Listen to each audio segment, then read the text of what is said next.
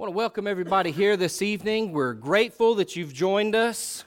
I don't know who gets the prize today for the longest travel here. I think Sean was working pretty hard to travel all the way into Arkansas and all the way back, but we had some others making a pretty long trip to Oklahoma and back. But no matter how far you come from or how close you are, we're glad that you're here. And we hope that you've been lifted up by the song service. I appreciate the prayers on my behalf uh, this evening, Sean. And, and my prayer for everybody here is that we all have a long, opportunity to serve our God in this life, and that much glory and honor is brought to Him by all the things that we do collectively uh, in this kingdom that we're a part of. Going around this room this evening, I could ask you the question to describe yourself. If you had two words to describe yourself, what would they be? And I, I, think that on the spot, that's kind of a tough question, even though we know what our traits are or are not. But I bet it would be very few of us that whenever I said to give me two words that describe you, who would answer back bold and confident. How many of you would describe yourself as that? You know, I know a lot of bold and confident people, people that I look at and go, they don't know no strangers, people who are willing to say what never needs to be said, people that I watch walk into difficult situations as if if it's not a thing to them, they just dive right on in a fire without a bucket of water. But I don't feel like that person a lot of times. But I got to be honest, reading a passage here in Proverbs, I think that we probably need to be a little bit more of that bold and confident person. Read with me, if you would, in the scriptures a passage about being bold as lions. Proverbs 28 and verse 1, he said, The wicked flee when no man pursue it, but the righteous are bold as lions. I think the root of this idea is that whenever we are right with God, there's less things to be worried about in this life. We heard about the lazy man. He yells, There's a lion in the street when there isn't.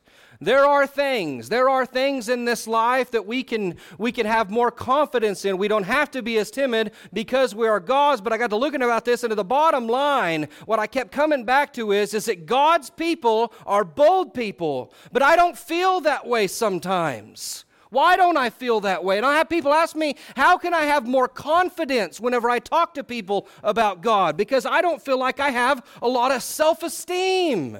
I don't feel like I, I, I think that I'm good enough to do it. And, you know, I got thinking and said, maybe we need to start right there.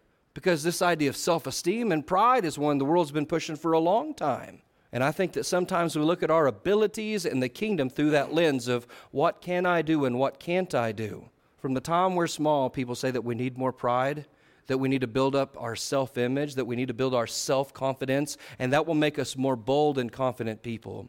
And I'll tell you, I believe the opposite is true whenever it comes to serving God because I don't believe God has ever given us a license to have pride on one end of the pendulum or the other, but we should lack focus on ourselves and we should trust in Him. And I want to use just for a moment an example that we could maybe relate to in some ways, and that's the example of Moses. You remember whenever God's people were enslaved in bondage, Moses, given up that life of royalty a long time ago, started his own life in the land of Midian, and he's out chasing down sheep one night. On the mountain, he sees that bush that's burning, but it's not consumed, and he goes near and he hears a voice says, Take your shoes off the ground where you stand in this holy ground. And he does it, and the voice keeps talking to him, and it finally tells him this.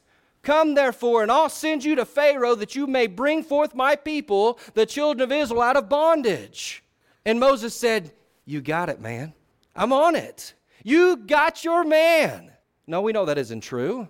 Then Moses didn't just jump up and say, I can do this, no sweat. I feel that way about some things, you know. Maybe that, hey, this isn't a problem at all, we can do this. But you think about this. He said, I want you to go to the mightiest army in the world right now, and I want you to say, let your slaves go. Now he balked at this. You want to know why? He was focused on himself. Think about all the things he said, Lord, who am I? I'm nobody. Well, he had been somebody, maybe in some ways, with political power as, the, as this adopted grandchild of Pharaoh, but he wasn't that anymore. He had been a fugitive, and God said, Ah, that guy's dead. That guy's dead. But he goes, I'm nobody. Think about all the people who stand before kings all the people with great knowledge and great abilities and great influence and great power, great emissaries and other kings and princes. And he said, I have none of that influence. And then he said, he said, Lord, look, they're not going to believe me. I'm going to tell them, I'm going to tell them I talked to a burning bush and that God, the God, not many of the gods, but the God spoke to me out of a burning bush. And they're going to say, yeah, bush that burnt and it wasn't burnt up. Good job, buddy. I believe you. We'll let them all go based on that idea. He said, They're not going to believe me. I'm not persuasive enough. And then he went on, he said, Look, they, they won't believe me at all. I don't have any special powers or abilities. And he said, I'm not eloquent enough. And boy, I feel that one a lot of times whenever I'm spouting off words that, that aren't even words and things like that. But I'm not eloquent enough. I can't come up with a good enough argument. I can't, I can't say the right thing to make it happen. And then at the end of all of this, he, he still doesn't go, but he says, Isn't there somebody better than me? Why? Because Moses looked at himself and he said, I am not capable. And I got to say, he's right. He's not wrong. He didn't have enough power, he didn't have enough influence, he didn't have all the right words. He couldn't do this on his own, but what I do know is that God never intended to send Moses in there to be able to do this job without helping him.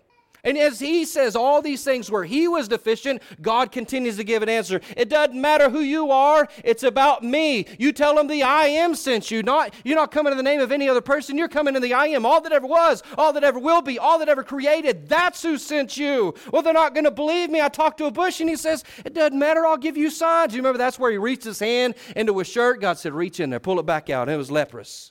Can't imagine that. Can you imagine that? A rotten, filthy flesh hand, a death sentence, and then he says, stick it back in there, and he does. You think he's sold right there. All right, we got the power. Nope. I ain't got the words. He said, Don't worry, I'll, I'll take care of that too. All of these areas that you look at yourself and know that you can't do this, I'll take care of it. I'll be honest with you, brothers and sisters. If you look at yourself and the task that we've been given to go ye therefore into all the world and, and make disciples of them and to preach the gospel, baptize them in the Father and Son and Holy Ghost, teach them all things that I command you, and don't be afraid because I'll be with you till the end of the age. You look at yourself and go, How do I go into this world and I convert all these people? I sit back and I go, I can't do this. And that's what he was doing. But God said, Don't worry. You're the person for the job. And I'll tell you this evening, brothers and sisters, you're the person from the job. You may not feel like you have all the right words, maybe not all the best knowledge, maybe not all the greatest abilities or the way with people or anything like that, but you're the person for the job. And the reason that you can be bold and confident is because God will equip you for this great task. 2 Corinthians chapter 3 verse 5 through 7, he told the Corinthians, it's not that we're sufficient of ourselves to think anything as of ourselves, but our sufficiency is of God, but uh, uh, who also hath made us able ministers of the New Testament, not a letter, but of the Spirit the letter kills and the Spirit gives, gives life. He said he's made us able ministers in the New Testament. Our sufficiency is of God. A lot of times I use that word sufficient to say that I'm okay at something. Ah, I'm okay. Are you a, are you a master carpenter? Nah, I'm okay. I need a good finish guy to come in behind me. That's what I need, him. I'm okay. It's sufficient. By the time I get done, somebody else, a professional, will fix this. Is that what he's talking about for you and I in the ministry of the kingdom of God? Absolutely not. He's saying, where you are not capable, I will make you sufficient in the sense that you will be able, well equipped you know what? We can be confident and bold ambassadors for the gospel of Christ, going into a world that has a stranglehold, that has people enslaved, and they don't even know it. And you can make a difference because God will make you sufficient. Whenever you don't feel like you're strong enough, Christ can make you strong. Philippians 4:13, he said, I can do all things through Christ who strengthens me. We hear this all the time at basketball games and football games. Little kids get up in the circle and they say, I can do all things through Christ who strengthens me, and I can run faster and, and jump higher, and I can score more touchdowns touchdowns. And, and don't get me wrong, anytime we're mentioning the scripture in any, any place, maybe that's good, but I don't think God cares about our football games. I like football. But he don't care about our ball games. And it's not about strengthening us to make sure that we make it to the NFL or the NBA or the WNBA or anything like that. You know what? He is going to strengthen us so that whenever life is difficult and whenever situations are tense or they're trying or they're worrisome, that we can make it through, that we won't emotionally fold under the pressures. He'll strengthen us. You know, whenever Jesus was at his toughest moments in this world, the times where he was almost calling it quits in, in the sense that he saw how tough his task was, he was, he was praying to God, strengthen me, be with me. Lord, if it's your will, let this cup pass from me. If not, let your will be done. And he was praying over and over. You think God didn't strengthen him? I think he did. And I think he'll do that for us. Whether it's through that prayer or through its time with one another, encouragement, we'll talk about that in a little bit we can be bold because Christ will strengthen us. We've got answers in the scriptures. 2 Peter 1 3, he said, According as the divine power has given us all things that pertain to life and godliness, through the knowledge of him who has called us to glory and virtue. You're going to face tough situations in life sometimes. There are situations, there are situations I run across sometimes in, in the kingdom where people are struggling with sin that it absolutely just knocks the wind out of you. It devastates you some of the things that people get entangled in. And some of these situations aren't easily solved. Many of them aren't easily solved. But I believe that we can. I, I was watching TV. Sorry, I was watching TV. And, uh, and this was a while ago, not that I haven't watched it recently, but I was watching TV a while ago and I saw a public service announcement and two ladies are walking through the park together, middle aged women, and they're obviously friends and they're having a good time and they're strolling. And, and then all of a sudden it gets a little bit quieter and one of their demeanor gets a little more serious and they stop. And she looks to her friend and she said, I think my daughter's experimenting with drugs. And then there's this long, awkward pause. And then finally the friend says, I'm sure it's just a phase, and pats her on the back. Fades to black, and some governmental agency says, Your friends don't know how to help you with your problems, but we do. And I'm not here to, deb- to, to, to argue the, the demerits or the abilities of the government to help you with problems and things like that, but I'll just tell you there's a lot of people who don't have answers in this life and you're not one of them. And it's not because you're the wisest person or the most knowledgeable person or you have all these experiences in life that you go, oh, I'll tell you how you handle that because I've been through it. It's because we have a God who's given us everything that we need. Every tip, every instruction, every tool is at our fingertips in the Holy Scripture. Instruction for life and godliness. And then, whenever we face these tough situations, you may not have an answer right away. Sometimes you have to say, I don't know how to help this right now, but we will find out together. You know, I found there's a lot of people respect that a lot more than someone just bailing off in, giving an opinion on something they know nothing about. And I've been there before. But we can find out. We have all these resources around us. And I'm talking about the scriptures. We have the resources of people who have made the mistakes and who have been rejuvenated and, and, and reutilized by the gospel of Jesus Christ. So we got the people who've walked through the fire. We've got the people who have who have helped others through it. We got the other people who have addicted themselves to the scriptures. If you want answers on how to fix things in life, the scripture's there. We have all the tools that we need. We can be bold, we can be confident as we reach out to a lost and enslaved world. But there are things that get in our way. I want you to ask yourself that this evening. What is it that is hindering you from being bold as a lion for God? Is it your commitment to the gospel? I think that's one of the things that hinders us at times. We can look at the scriptures, whenever God gives somebody a mission, unless they're all the way in on that mission, they may not be able to fulfill that mission. You think about what was given to Peter to do in Luke chapter 22 before Jesus was, was offered up to be uh, crucified. He looked at Simon and he said, Simon Peter, Simon, Simon, behold, Satan has desired to have you. He wants to sift you like wheat, but I have prayed for thee that thy faith fail not, and when thou art converted. What do you mean when you're converted? He's been walking for Jesus for three years. He's the most brash of all. He's the one who said, Lord, to whom shall we go? You have the words alive. He's the one said, You art the Christ, the Son of the living God, and God had revealed it to him. What do you mean Peter wasn't converted? I guess he wasn't all in yet. Maybe he didn't understand. He said, When thou art converted, strengthen thy brethren. I think Peter was committed to this task. He makes a bold statement to here. He says, He said to him, This is Peter answering, He said, Lord, I'm ready to go with you, both to prison and to death. And Jesus answered and said, I tell you, Peter, the cock won't crow, uh, the cock shall not crow this day before you'll thrice deny that thou knowest me. We give Peter a hard time, and we look at the things that happened shortly thereafter, and it seems that Peter was not completely persuaded and ready to go to prison or to die. But on closer examination, I think he probably was. I think he probably was ready. But I think he didn't understand what his mission was completely. Because you remember when they're in the garden and Jesus has to keep asking, them, Won't you stay awake with me and pray during his time of need? And he had to keep coming back and waking up. That finally Jesus saw the one that would betray him coming through the garden. He said, It's time. And whenever Judas, with all of those priests and the servants, walked up to him, he comes up and he says, Hail, Master. And he kissed him on the cheek, the symbol to take him. And they laid hands on him. And Peter didn't turn tail and run yet, did he? You remember what Peter did? Out comes the sword. That's my sword.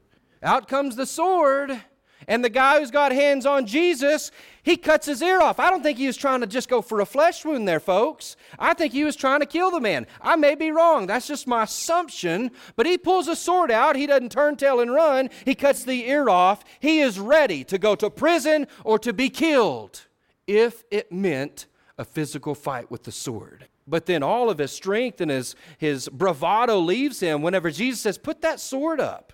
And he picks up that ear and he sticks it back on that man's head. And that's when Peter goes, I don't get it. And he turns and he leaves.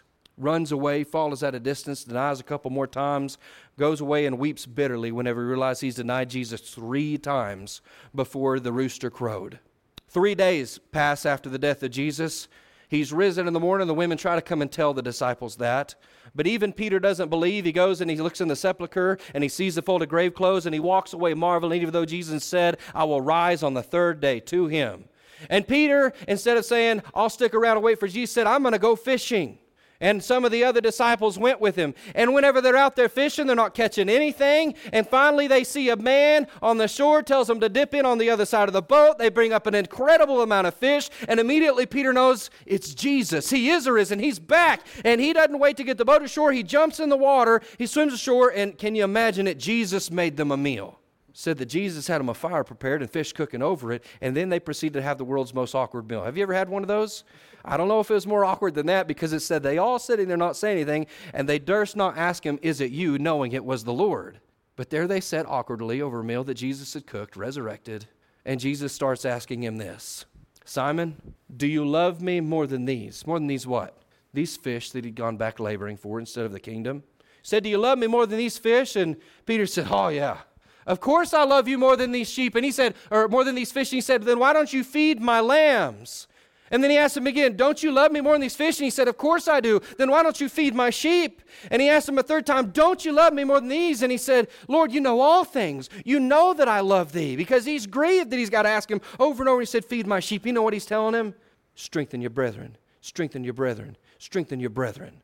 And it was then that he committed himself he wasn't committed to the mission yet. He didn't understand what it meant strengthen the brethren. It didn't mean standing there in his physical might, but it meant in the word of God and with the mission of the Spirit of the kingdom in his heart, keep them strong, build them in faith, keep them moving forward, be bold even whenever I'm gone. But he got it now, and he committed to a mission. And several short days later, whenever Jesus ascended and they stood before thousands of Jews out of every nation, Peter finally stood up and he said, I'm with the Christ. We're where before he said, I'm not with him, I know not the man, he said, I knew him.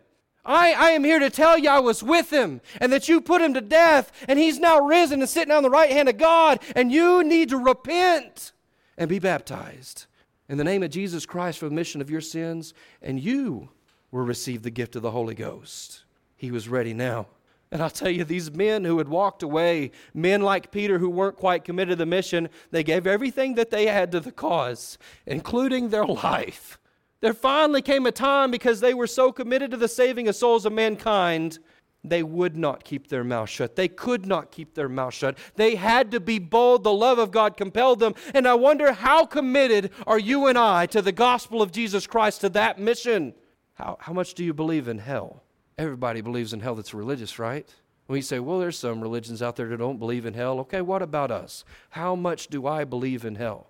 Well, Jesus talked about it. I believe there's a heaven and there's a hell. No, no. How, how much do you believe that hell is this very real place and it's very terrible? You know, that was a motivation for people like Peter and Paul understanding just how horrible hell would be, not just how great heaven could be, but how horrible hell would be, they committed themselves to the mission of converting people to Christ. 2 Corinthians 5 10 through 11, he says, For we must all appear the judgment seat of, before the judgment seat of Christ, and that everyone may receive the things done in his body according to what that which he had done, whether it be good or bad, knowing therefore the terror of the Lord, we persuade men. We don't ask men. We don't just give people a flyer and walk away. We don't say, if you want to know. He said, because we know the terror of the Lord, we persuade men. I believe he's talking about being bold. I believe he's talking about knowing that people were going to die and it's going to be awful. I don't, I don't know what it's going to be like. He, he, he, he relates it with so many word terminologies, word pictures. The worm dies not, a place where that smells acrid of smoke, a, a place where there is weeping and gnashing of teeth. There's darkness, there is no light, God is not there, that it is eternal destruction, eternal damnation, all these different terms. And Jesus led the charge on teaching on that place. And I know that place exists. And you know that place exists. But how often do we think the people I love and I care about, they will go there if I don't tell them? My little boy, my little girl who I love so much and I'm so proud of, if I don't warn them, they'll go there. Eh, one of the happiest days of my life is my daughter obeying the gospel just a couple years ago. We're pretty new in this parenting thing. We're only about 12 years in at this point. We got still we still got some scary years ahead in my opinion because I don't know the future, but I, I, I'm persuaded at this point I'm persuaded at this point that, that I'm so thankful that they've obeyed the gospel. What about in, in five years? What about in eight years? What about in 10 years? When they, if, if, and I hope not, if they walk away from God, what will I do? I don't know. But what I do know is I'm scared of the terrible fate. Sometimes I'm not scared enough for my neighbors. Sometimes I'm not scared about, about how bad hell will be to walk across my street and knock on their door and to ask them consistently for a Bible study or to invite them to a gospel meeting. Sometimes I'm not scared enough for my, for my kinfolks to make waves at the dinner table at Thanksgiving because we don't want to throw off family tradition. And so what do we do? Religion and politics becomes taboo, right? That's a pretty easy cliche. We're so scared of rocking the boat on family tradition that we forget how terrible hell will be for our loved ones if we don't warn them. He said, Because we know the terror of the Lord, we're committed to this cause to speak boldly. Well, you think it was because Paul's, uh, Paul is a bold fella? He seems like a pretty bold fella to me. I mean, he wrote this letter to the Ephesians and the Second Corinthians, uh, Second Corinthians and First Corinthians. He said a lot of things to those Corinthians now, things that we would go, "Oh, you can't say that to people, Ian." He said them. Why? You know what? He was worried about their soul. Whether they'd never obeyed the gospel before they had, he was worried about their soul. And this man that we see is naturally bold.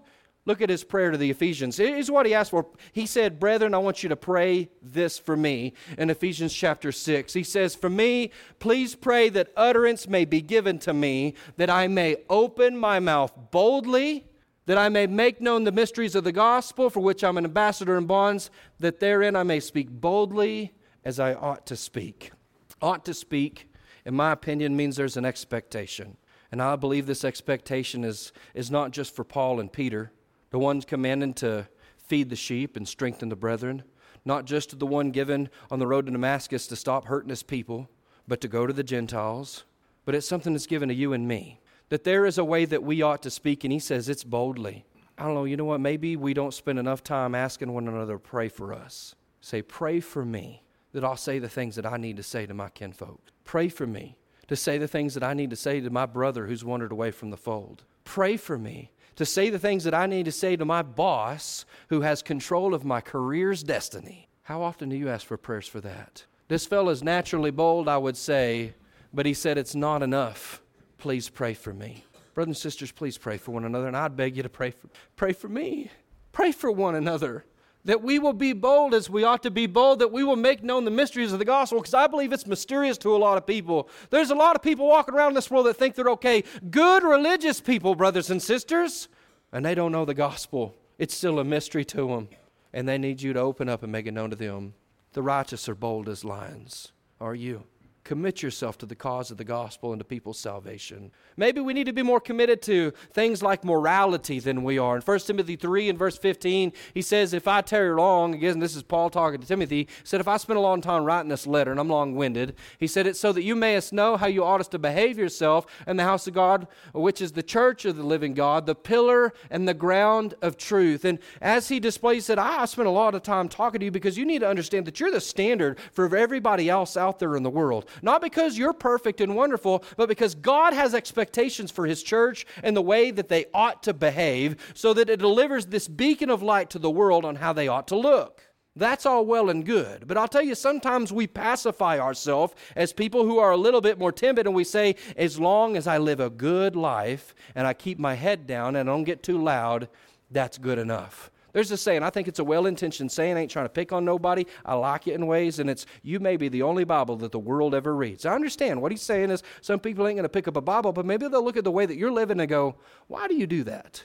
And I think that's good. That's obviously, we ought to be this city set on a hill, a, a, light that's not put under a bushel, so people can see our works and glorify the Father which is in heaven. That's great. Live a good example in life. But is it enough for you and I to walk quietly through life with our head down and never say a word? I don't know if it is. Let's go back to Proverbs. Not the same verse we've been reading, but another one very, very close. He says in Proverbs 28 and 4, They that forsake the law praise the wicked. I've seen a lot of that lately, haven't you? You've probably seen it all your life.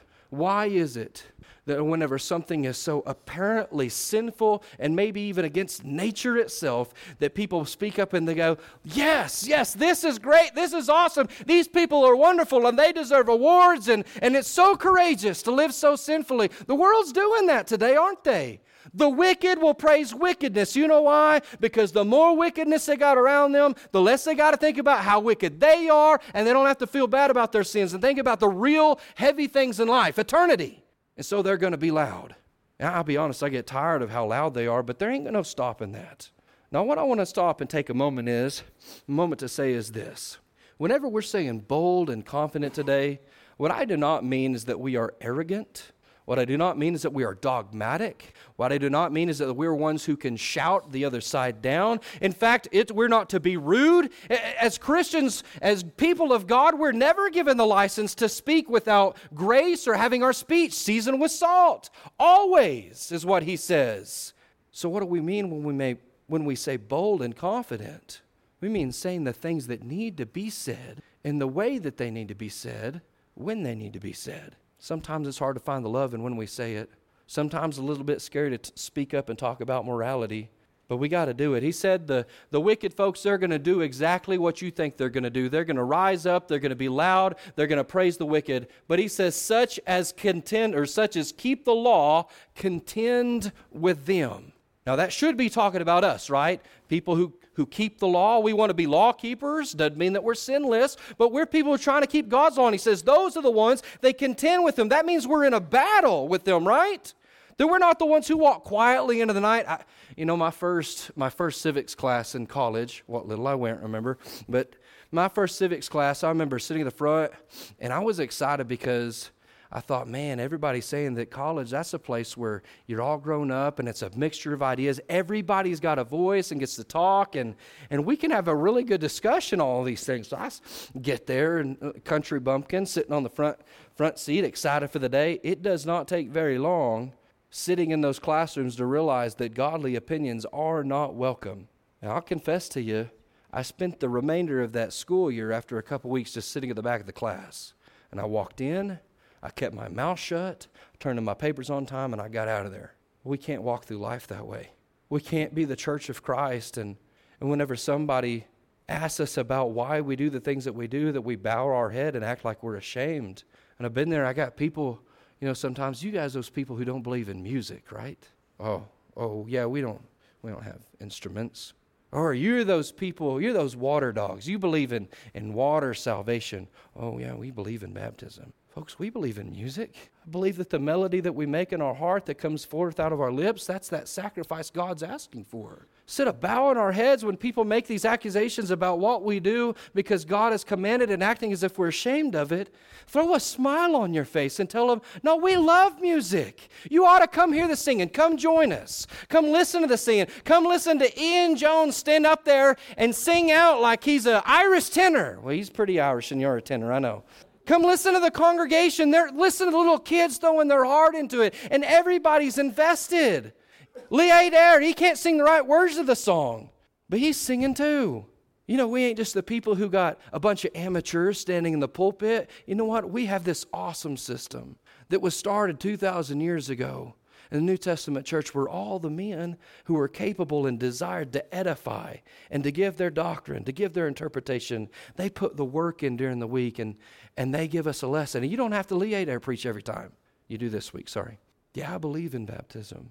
Because I believe in the gospel of Jesus Christ because it's the power of God to salvation, to the Jew first, to the Greek, to every person, because I want to see people saved. And I can't see another way to see it in this life. Why do you live? Why do you treat your wife the way you do? Why do you treat your husband the way you do? Why won't you join in in all the ball and chain jokes? Why won't you laugh at the dirty jokes? Why won't you go out drinking and carousing? Why won't you be like the world? Why? Because I'm God's and because He saved me and because He's great. Speak up up. You have something to offer. There's a lot of broken homes and broken lives and lost people out there. They're waiting for you to live an example and be willing to stand behind it with the scriptures and say, My God has yielded the peaceable fruits of righteousness in my life, and I'm grateful to Him. Stand up. Be bold. Be bold as lions because people are out there depending on you. And you have a lot to offer because God has offered a lot to you. I guess I could have ended this all early and we may have been better off by just saying the thing that hinders me most from being bold is that sometimes I'm just afraid of people. Is there really anything else out there that we're afraid of? Spiders, maybe. But we're afraid of people, and that's always been a problem. John 7 and 13, there was a lot of people during that time that saw the incredible things that Jesus did, folks, witnessed it with their own eyes, heard it with their own ears. And because they were afraid of others, no man spoke openly of him for fear of the Jews. They were afraid of people.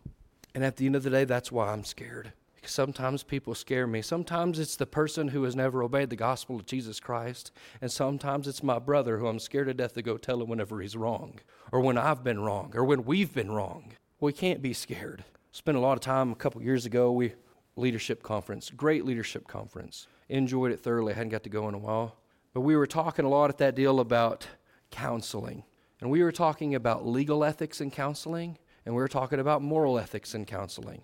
And we had a lot of conversations about how do we, as Christian helpers and studiers and counselors, make sure that we abide by laws and honor our government statutes but also make sure we're also honoring God's laws. And one of the conversations at the time, somebody had lost a, a bakery pre- pretty recently because of the things that they were teaching on. That sparked a lot of conversation. You know what I mean?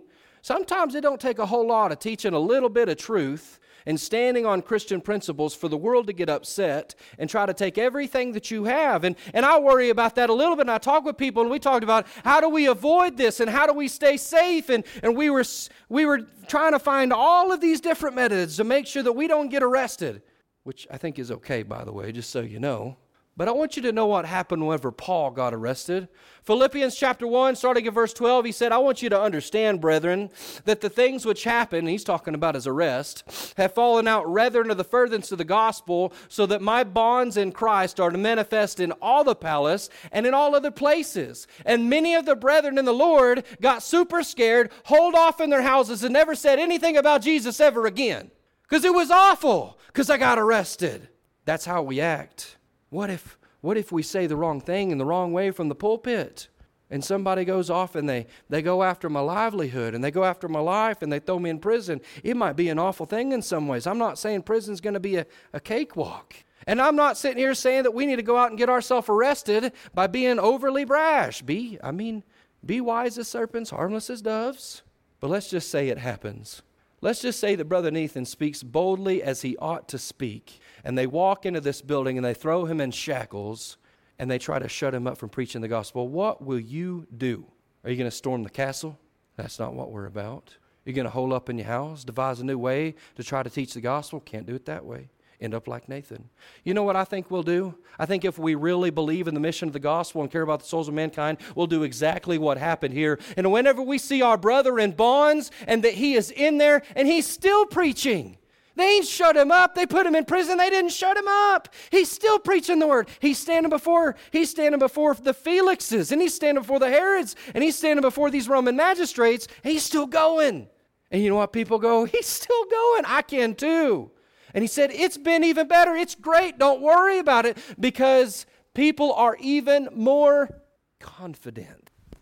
You know what? Maybe we, we need to spend less time worrying about what's going to happen and spend a lot more time praying about why we're just not doing, why we're not taking any risk at all. Because I guarantee you this if Brother Nathan gets arrested, Brother Monty gets arrested, Brother Caleb gets arrested, any one of these sisters in here for teaching the truth, the rest of you will rise up and you will meet the mission of the Lord and you will be more confident. We're bold as lions. We need to speak. They're much more bold to speak without fear. Hebrews chapter 10 and verse 24. We do this all the time. We talk about this verse all the time, and you're so tired of it because he's just going to tell me to be at the assembly again. No, I'm not, but yes, I am. Hebrews 10 24 says, Let us consider one another to provoke unto love and good works, not forsaking the assembling of ourselves together, as the manner of some is, but exhorting one another, and so much the more as you see today approaching. Should we not be missing the assemblies? No, we shouldn't. But it's not just about church. I, I, talked about the assembly a little bit the other day, and one of the things I forgot to mention, I was talking too long anyways, is that I, I think we miss the point. I hear some people say, well, I know we got to be there on the first day of the week, but don't say I got to be there twice. It don't say I got to be there another day uh, during the week for another worship service. And I say, you're missing the point. It's not about that I got to be anywhere. He's saying, just be there for each other. And I'll tell you, this world has us going every which direction through our week. And we come together for a couple of minutes on Sunday, maybe a couple of times for a couple of minutes on Sunday, maybe a couple, maybe another time during the week for another hour, hour and a half or so. Depends on if Ian's preaching or something like that. And then we just go spend all of our time apart. And we think we're going to be bold. We think that we're going to preach as we ought to preach. We think that we're going to have confidence to go out there and face the world. No, we're all alone. We're in the middle of the wolf pack and we forget we're lions. It's time to spend a little more time with the pride. It's time to little more, spend a little bit more time with other lions. It's time that we get inside of one another's homes and in one another's lives. And whenever you face hardship in your life and you're having a hard time speaking up to your loved ones, that you can just look across the room at your loved one that week and say, This week, pray for this situation with me. Or we call and we say, This week, will you make this visit with me? And we look to one another and say, I am here for you. You don't have to be here alone. I will provoke you. Whenever someone says, I'm done, I'm finished, I can't do this anymore, I'm tired of the slamming doors, I'm tired of uh, the broken relationships, I'm tired of people just not listening. That someone will look you in your eyes and say, You come here, and they give you a hug and they say, You can't quit. You can't quit. And they will give you the strength and they will refresh you enough to so, so you can just go out there and you can be bold for a little bit longer. Maybe it's only for a couple more days that you get that boldness and confidence, but you go right back to your brother, your sister, and you get built up and you go do it again. Are you making time for one another? Maybe that's why we're not as bold as we ought to be. Commit to strengthening each other. Commit to it we forget that He's not given us a spirit of fear. And I, and I joke sometimes about the things that I'm afraid of. I'm, I do not like spiders. I'm being serious about that. If I can see them across the room, I go up there, I'll, I'll kill them with my finger and feel real good about myself. But if one falls on me when I'm lo- looking, I'm going to scream like a little sissy. You know, I'm going to do that. I'm afraid of them. I don't like flying with turbulence or things like that. Tur- I, don't, I, I think if you're rational, that should scare you a little bit small tin can, long ways above the earth. Man, Grand Canyon, a couple years ago, me and me and Clint and I think Mike Hall, who's he ain't scared of nothing. I don't know what he's scared of. Clint sitting there acting like nothing's happened. Mike's asleep because he can sleep anywhere. And I'm sitting there looking down the Grand Canyon going, Great, I'm already way up in the air. And then there's an even greater hole in the earth. It's going to be a farther fall. More time to think about it. and the wings are just flapping not given a spirit of fear, not given a spirit of fear. I forget that He's not given me that spirit, though. Whenever people's hearts and souls and their eternities on the line, I forget the spirit that He's really put into me as the one who's redeemed. And he said, I want you to remember that the spirit I've put into you is not one of fearfulness and timidity, but it's the spirit of power. And I'll tell you why it's powerful because the message of the gospel is powerful. The Word of God is sharper than any two edged sword. It can reach into the heart of the most hardened criminal. It can reach into the heart of the most jaded person. It can reach to the heart of the most, most low individual in life. And it can change the world like that. I, I don't, I get scared sometimes. I get scared sometimes knowing what other people believe or what they've been going through, and I forget I've got a powerful message and so do you. You can be bold because you come in the power of the Lord, not in the weakness of man. You can be bold as lions, brothers and sisters, because He hasn't given you the spirit of fear, but of love. And I forget what love really looks like. I hear all kinds of things about what people in the world think that love is today. Love is, is that you will not try to change me. If you really love me, you won't keep badgering me about my soul. If you really love me, you won't ask me to follow Jesus. If you love me, you'll just shut up about it all. Don't make me think about it. Is that love? No. I, I, Proverbs, he says that a, a father who won't discipline his child hates his son. Got a mother in law, she's a pretty sweet lady. Dave's pretty cool too. But if a tornado watch is issued in Madison County, Arkansas, you know who's going to call no matter what time of day it is, no matter what time of night it is? Tanya Minson. Because she loves us, even me, and she don't care. She don't care that we probably have apps and that we've, or I at least have got it out. I'm, that's another thing I'm scared of tornadoes. Didn't grow up with them. So I've got it out. If it starts raining, I'm immediately looking, going, Do you think that's, you think that's going to be a wall cloud? You think that's, I don't know. Ellen's going, That's in Kansas, man. Not our Kansas. She don't care if we may have already looked at it or we may know. She's going to call and warn us. Who isn't going to yell out at a, a person crossing the street when they see the bus coming and say, Look out! Who isn't going to run across to their, their neighbors whenever there's a fire in the house and say, Get out of there, your house is on fire? We'll do all that thing because our body's pretty important, but what about the soul? Love says, I warn you, no matter the cost. Paul said, He said, I will gladly, I will gladly spend and be spent for you, though the more that I love you, the less that you'll love me. And I'll tell you, that's what this is all about, this being bold. Is that whenever people think that we're not being loving because we can't stop talking about their soul and their eternity, that what we're saying is, no, I love you that much. I love you that much that even though you don't want me to tell you about the important things, that I'm going to bring it up when I get the chance. I'm going to stick my foot in the door. I may put my foot in my mouth in your opinion, but I'm going to love you, even if it means you hating me in the long run. And thank goodness for the people who are that for us. Thank goodness for the people who are willing to reach into my life, into my life when I was floundering around, and they're willing to tell me the things that I need to hear. Thank goodness for the men when I was a youngly married man who would look over at me in the way that I talked or acted my wife and say, Son, let me tell you about loving your wife. Thank goodness for the people who stood in pulpits and they preached the gospel over and over and over. So someday it finally sunk into my, into my thick skull. And thank goodness for you if you will love people in your life enough to be bold enough to never stop teaching them. You know, whenever we whenever we forget that we should be bold as lions and we're afraid, we forget to have a sound mind. And I do this in a lot of in a lot of different ways, but I'll tell you one of the ways I do is I think things to death.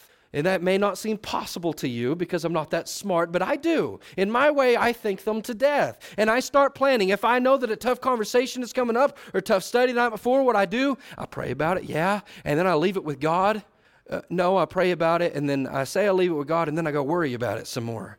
And then I start planning. I go, you know what? This is the topic. Here's the scriptures that go with it, and here's how I'm going to use this verse. And it's going to be good. Wait, wait a minute. No, it's not. Because if I say this, maybe they'll say this. And then if I answer them this, maybe then they'll say that. Well, then if they say this, maybe I'll say this. But what if they get mad if I say this? And then what if this happens and this happens and this happens and it spins into this whole vortex of awful and the church explodes? That's the way I feel sometimes. I just feel crazy. And then I get in the moment and my, the feet, the duck feet, you know, they're going on the inside. And sometimes people are like, oh, you're really calm about that. I'm like, oh, I was about to hyperventilate. And, and it's not near as bad. It's not near as bad a lot of times. I tell you, sometimes it is that bad. Sometimes it goes worse than I could have ever dreamed. But having a sound mind, weighing your words, not fearing all the what ifs, just being able to get to that conversation and being a watchman, you've given them a chance, and regardless of what they do after that. Calm down. No matter what happens, you've loved them and you've come with truth. Brothers and sisters, we're not mice. We're not even mere men. Because we are gods, we are lions. And we ought to be bold, proclaiming his truths boldly, because he has a bold message, a saving message. He has a powerful message. And, and no matter whatever else in life we do not have or do have, whatever abilities you do or you do not have, God can make you sufficient. He can make you capable. He will strengthen you. He will arm you. And you can be bold because you can trust the Lord to always be with you. Psalms 56, 11 through 12, he says, I have put my trust in God, or in God I've put my trust. I won't be afraid of what men will do to me. Your vows are upon me, O God. I'll render praises unto thee. What do you mean your vows are upon me? I've made promises to you, and I won't be quiet. I won't stop doing what I ought to do because I trust you. And maybe if I'm not as bold as I ought to be, it's because I need to renew my trust in God. He's going to be with you always, even to the age. He said the same thing to Jeremiah. He said the same thing to us through Jesus in Matthew chapter 28. And I believe he still means it today. Whether it's through prayer and talking with him, whether it's through his word, or whether it's all these incredible brothers and sisters in here who've got your back, he'll be with you. You can trust him. You can be bold because you can put your trust in God. You can be bold because no matter what happens in this life, it'll be worth it. Philippians 1 19 through 21 says, I know that all this will turn to my salvation through your prayer and the supply of the Spirit of Jesus Christ, according to my earnest expectation and my hope that in nothing I'll be ashamed, but that with all boldness as always, so now also Christ will be magnified in my body, whether it be by life or by death. For me to live as Christ and to die is gain. I don't know. We look at Paul and go, for me to live as Christ it means while I'm here, while I'm here, and while I'm His, I don't really have a choice. I don't really have a choice to be anything but bold. I, I think that's what that means. I don't have any other choice but to speak boldly, always, so that Christ will be magnified in my body. Christ is watching you, He's listening to you. Have you taken the opportunities? Have you shrunk away from it? Has fear overcome you and prevented you from, from magnifying and, and pouring Him out and giving people opportunity? And Paul, he said, Look, no matter what happens, no matter what happens, through your prayers, pray for one another. Through your expectation, through my expectation, I'm going to keep being bold because Christ must be magnified. For me to live as Christ. And what if? What if the worst thing happens? What's the worst thing man can do to us? I don't really want to die. There's a lot of horrible ways I could think about dying that man has killed one another in the days past, even for religious reasons. I don't want to be a Roman candle. I don't think there's a lot of possibility at that at this point. I don't want to take a bullet in the middle of a church service. You know what? I, I don't want it to be a sucker punch. I, I don't care what way it is. I don't care if it's a slow death by my reputation by somebody who is offended by me preaching the truth. No matter what happens in this life, if you're bold and you glorify Him here, to die is only gain. That means everything's going to be worth it all. This evening, think it to yourself. Are you bold? Are you confident? Are you the righteous that are bold as lions? And if you look to yourself and say, you know, I really haven't been speaking as I ought to speak, and there's more that I can do, do it. And if you want help, if you need help, sometimes that's what we all need. That's what God expects us to do, that I need somebody to help me get over the hump and say the things that need to be said. Perfect chance tonight. Come forward. It's not shameful, it's an opportunity tonight to sit here and we'll pray to God together and He'll strengthen us. We'll surround you. If later we need a game plan, we'll game, we'll game plan. But if you need to be more bold, we'll help you with that. And if you need the gospel of Jesus Christ, we'll help you with that too. Come on now while we stand and we sing this last song.